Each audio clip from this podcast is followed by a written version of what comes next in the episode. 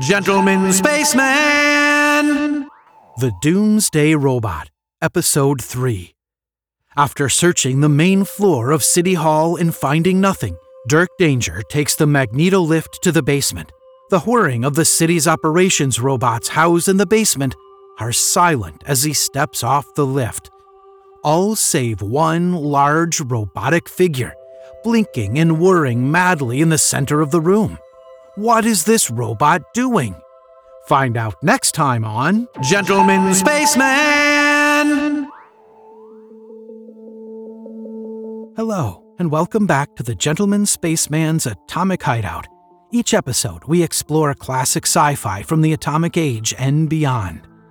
I'm your host, Brad Grochowski. If you'd like to know more about me, please visit thevoiceofbrad.com. If you are enjoying the Atomic Hideout, that makes us happy all we'd ask in return is that you consider subscribing and leaving a review wherever it is that you enjoy listening to podcasts. It will take you just a moment and really helps us out. In this episode, we're going to share the story Grounded by William Sambrot. It was originally published in Startling Stories in the fall 1954. Startling indeed. Let's find out what Grounded is all about. Grounded, written by William Sambrot. Lieutenant Colonel Martin sat back in his hard desk chair and looked out through the tinted window to where the slim, dart like jets waited, poised on the sun washed runways. A red and blue jet swooped down out of the brilliant, cloudless sky and shot along the runway, wheeled, and rolled back toward the parking strip. It was the courier ship from Washington. The colonel frowned, his sunburned face breaking into sharp diagonal lines. The courier plane was used only in cases requiring utmost secrecy, and always it brought trouble. Today, it brought trouble for Martin. He waited, tapping a lean finger on the desk, his eyes distant, but not seeing the harsh ridge of upflung barren mountains, looming clear and incredibly near, despite the fact that they were 60 miles away.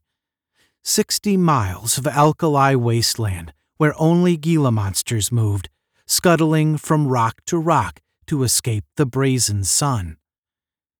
Beyond those mountains was Project Breakaway, the Air Force's top secret attempt to fling a dart up high enough and fast enough to break free of Earth's clutching gravity.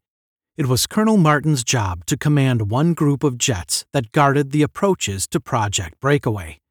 It had been a dull job, routine, boring, up until yesterday morning.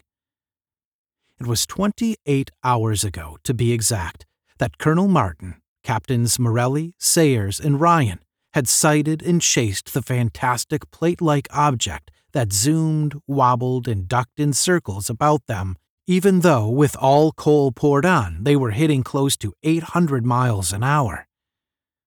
Morelli, Sayers, and Ryan had never come back from that chase. At 800 miles an hour, with visibility limited only by the farthermost rim of the horizon, under a glaring desert sun, all three had plowed simultaneously into a sun drenched ridge, a mere 9,000 feet above sea level, a ridge, it appeared, they deliberately headed for and smashed into. How? Why had all three made the same error of judgment? Why had they dropped from 30,000 feet to 9,000 in a steep, zooming dive flying formation and not once mentioned it over their radio? Why, indeed? These were all questions asked Colonel Martin by suspicious security agents, Air Force intelligence three star generals, and by direct TV hookup, the Air Secretary himself. But the $64 question they asked was why hadn't Colonel Martin smashed into that ridge too? Good question. Unfortunately, his answer was so bad it called for the services of a trained alienist. They'd flown one in, He'd listened and asked for time. He was getting it.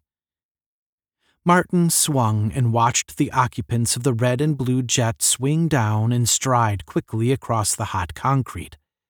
He recognized one of the approaching men as Undersecretary of Air, Saunders. The other was General Brereton, on the staff of G2. Regardless of whether or not they considered him insane, they felt that something had happened, something important enough to rate two next in rank to the top commanders. They came in unescorted. He stood at attention until the burly general waved a hand rather irritably, putting him at ease. Then he sank down again into his hard seat. Now it would start all over again.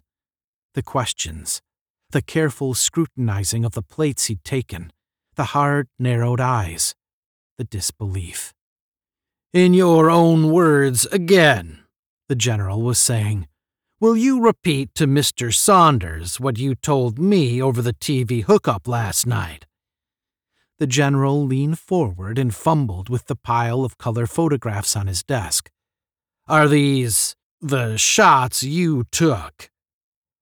Colonel Martin nodded wearily, sighed, looked briefly out the window, and said in a soft, even voice Captains Morelli, Ryan, and Sayers and I took off at 0800. Who gave permission for the flight? Saunders cut in crisply. Is it routine for your people to fly formations around here without some special alert? Martin stiffened slightly. Uh, no, sir. It was an unauthorized flight. My idea. He moistened his lips. We are on 24 hours alert, of course. A fat lot of good that would do if every group leader took off when he felt like it, the general sputtered, impaling Martin with his eyes like blue icicles. We are allowed 12 hours a month flight time, Martin said. I will admit I didn't file a plan or report my intention to take the group up, but that, sirs, is important in view of what happened. He leaned forward. I believe, uh, I'm certain, sirs, that we caught them off guard. He chewed his lips at the sudden veiled look in Saunders' eyes. It was plain they considered him mentally unhinged. They waited, saying nothing, their faces as chill and immobile as marble.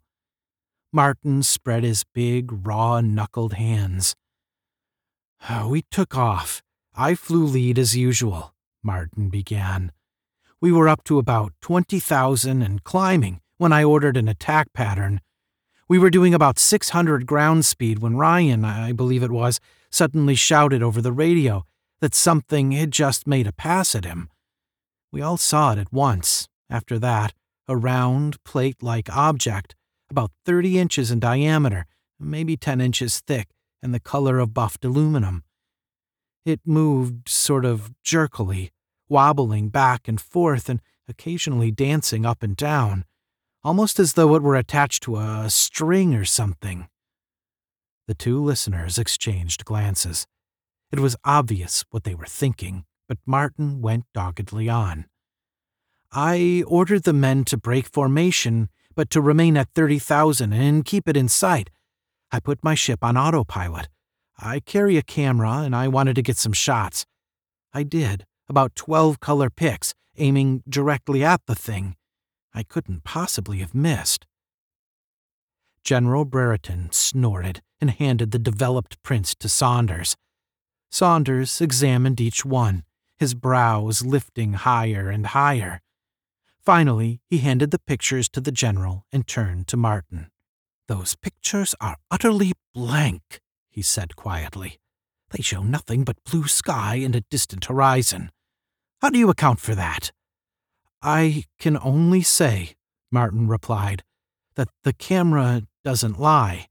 I've taken too many shots with that camera not to know that it's in top condition. It couldn't and didn't lie. There was no flying disc in front of us. Hmm, no, the general frowned and sat up with a jerk. First, you tell us this story of an object darting and weaving about your formation an object four men see and give chase, an object that led three good pilots to their death, and now you say there was no object? It's the only explanation I can give for the way in which Morelli, Ryan, and Sayers hit that peak, Martin said patiently. As I say, my ship was on autopilot. I was shooting away, and at all times that disk was directly in front of me. He stopped and looked at the two to see if they caught the significance of what he'd just told them. They hadn't. Don't you understand? The others kept up a running commentary, each saying that the disk was directly in front of him. And all the time, unknown to me, they were in a steep dive and simultaneously they hit that peak at 9,000 feet. There was another long silence, broken only by muffled sounds from the field outside the chugging of fuel trucks, shouts of mechanics, the occasional crackling hum as a jet was fired up. Then it is your contention, Saunders said, that each of you was suffering from a hallucination, a mirage, in fact, a mirage which took the form of a flying disc and which caused three trained pilots to fail to notice that they were losing altitude and heading directly into a mountain peak. Is that what you're trying to say? It was not a mirage, Martin said. It was a deliberately implanted impression. Explain yourself, the general said hoarsely. He exchanged a swift glance with Saunders. The disk suddenly wasn't there. After the others had hit, I imagine. I don't know for sure, but suddenly the thing just sort of turned off. It wasn't there. I looked around and saw the pillar of smoke far off to my left and rear, but no following ships. I swung around and tried to contact my men. No result. I went over the spot where the fires were and recognized them immediately as the remains. I contacted the base. While I was hanging around up there, I had a lot of time to think. I realized then what I've already told you that each of the men thought the disk was directly before him.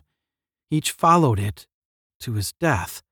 I wasn't operating manually. My autopilot, he smiled strangely, isn't susceptible to hypnotic suggestions, so it flew a straight course at 30,000. You believe that you and the others were hypnotized into thinking you were seeing a flying disc, is that it? The general said dryly. I believe that we caught someone, some thing, off guard when we took off on an unannounced flight. Martin said with firm conviction, ignoring the sudden reaction they showed. I'm sure we were heading in a direction where some secret lay, without sufficient advanced warning for whatever holds that secret to cover up. I'm positive we were hypnotized, lured away just like a mother quail pulls the broken wing stunt to get a dog away from her nest. Doesn't that explanation strike you as unbalanced, to say the least? Saunders said slowly. What person could possibly have such powers or devices to hypnotize four men flying 30,000 feet above the earth at 800 miles an hour? No power on earth, Martin said softly. The Panamint Indians won't go near those mountains. He gestured to the tinted window and beyond, to where the great range of jagged mountains gleamed luridly orange and purple under the slanting rays of the desert sun.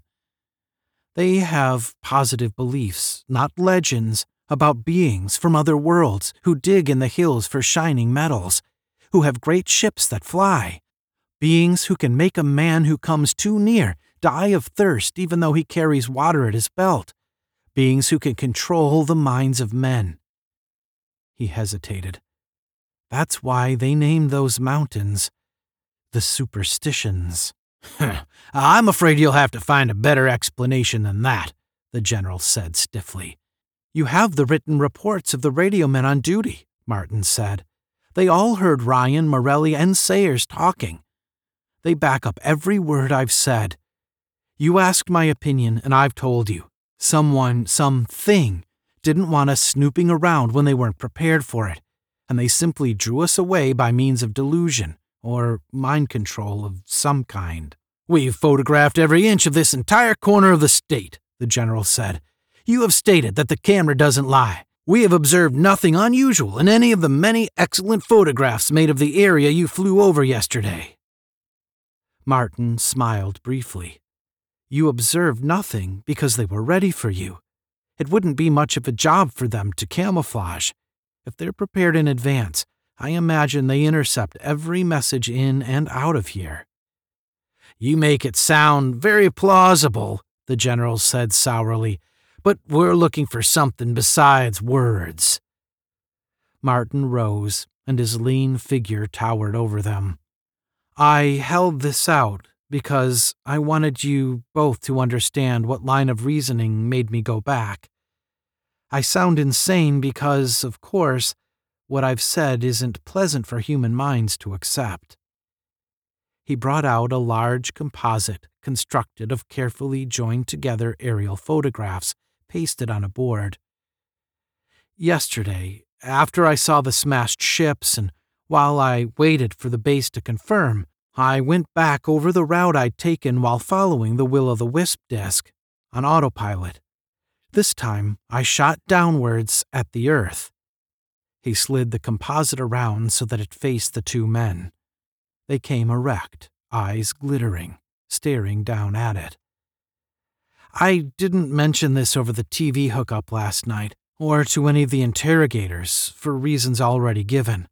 I wanted to make certain only the highest echelon would see this. He handed the general a powerful magnifying glass. Those ships must be a good thousand feet long, don't you think? He laughed softly, a thin, triumphant sound that filled the room. Who'd think that spiders, like those, could make such machines? Saunders and the general stared grimly at the fantastic shapes and objects that were frozen in sharp clarity on the magnified photos. Great round domed buildings, connected with long, dully gleaming walks. And here and there, tall, needle pointed ships rested on broad concrete like bases, their slender snouts pointed up towards the blue sky, while about their bases swarmed creatures that were squat and broad and many limbed. The two men looked at him, then turned once again to their scrutiny of the composite, their faces impassive, unchanging. Martin opened the desk drawer and piled half a dozen thin negatives near the general's elbow. Here are the negatives, he said. You can see. They're genuine, he said. Genuine, Martin echoed, and they grounded me because they thought I was insane. He flashed a white grin. But I won't be grounded after this, and neither will the rest of us, because not a hundred miles away, sirs, is the answer to everything. Everything we've ever wanted to know. Project Breakaway? He laughed aloud again. kindergarten stuff to them. Uh, perhaps they're not interested in teaching kindergarten, Saunders said slowly. He gave Martin a piercing glance.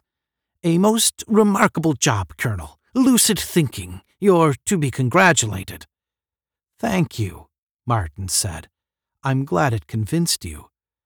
So much so, the general said, that we'll have to leave with it immediately. He stuffed the negatives and composite into a briefcase. They shook hands, exchanged a few more congratulatory words, then stepped out the door. Beyond them, he saw the alienist, Major Elliston, at the end of the hall. They shut the door quietly, and Martin stared at it, a faint crease between his eyes. He licked his lips, swallowed once or twice, and drew a deep, shaky breath. The door opened, and the Major came in. He looked curiously about the room. Had the radio on? he asked. An awful lot of conversation in here, it seemed. Martin sank into the chair, looking over at the sparkling pitcher of cool water on the side table. Funny you should ask that, he said vaguely. Didn't you recognize? Better get ready for the big brass, the Major interrupted. And for God's sake, if you insist on that story about being hypnotized, at least make it a little more plausible than the one you told me. He stopped and looked out the window. Here they come now. Martin whirled and stared out the green tinted window overlooking the runway. A red and blue jet streaked along, wheels down, hit, bounced, and braked to a stop. It wheeled about, flashing under the late sun, and rolled up to the parking strip. Another courier ship, Martin murmured. But I don't. Another? The Major looked curiously at him. What do you mean, another courier ship? That's the only one today, and one's too many if you ask me. Dry tongue scraping over dry lips, Martin stared at him, then back to the familiar red and blue jet. He swung and looked down at the line of parked jets, straining to see the other red and blue which had landed over an hour ago. There was no red and blue jet there. Here they come now, the Major muttered. Holy cow! Saunders, Undersecretary to the old man, no less, and General Brereton, G2. He turned to Martin. Better give it to them straight. He broke off, seeing Martin's burning eyes in his drawn gray face, hearing the sudden strange rattling breath as he pawed weakly through the empty desk drawer. Negatives. Composite, Martin croaked. Gone. They took them, and I never guessed. His hands trailed limply, and he fell across the desk, bounced, and rolled onto the floor. With a single bound, the Major was at his side. Good God, it's unbelievable, he gasped. He stared in horror at the dry lips, the swollen black tongue. In the space of seconds, the hard young man was a limp scarecrow whose lips cracked and moved in a dry as dust whisper. The Major bent his ear close to the withered mouth, listening. Water! The words were faint in his ear. For heaven's sake, water! The Major reached up and lifted the big pitcher of cool water off the side table. Here, Colonel, drink! Here's all the water you could want! But already it was too late. I hope you enjoyed Grounded by William Sambrot. Next episode, we return to Carey Rockwell's Stand By for Mars, the Tom Corbett space cadet adventure that we started last series with chapters 1 and 2. In the next episode, we'll check in on our space cadet friends Tom, Astro, and Roger in chapters 3 and 4. The Gentleman Spaceman's Atomic Hideout was written, produced, edited, and performed by Brad Grochowski. Dirk Danger, Gentleman Spaceman, the Doomsday Robot, was written by Brad Grochowski and Liam Mackin. For more information about Gentleman Spaceman's Atomic Hideout, visit thevoiceofbrad.com slash spaceman. If you are enjoying Gentleman Spaceman's Atomic Hideout, please subscribe and consider leaving a review wherever you prefer to listen to podcasts. Thank you, and journey well among the stars.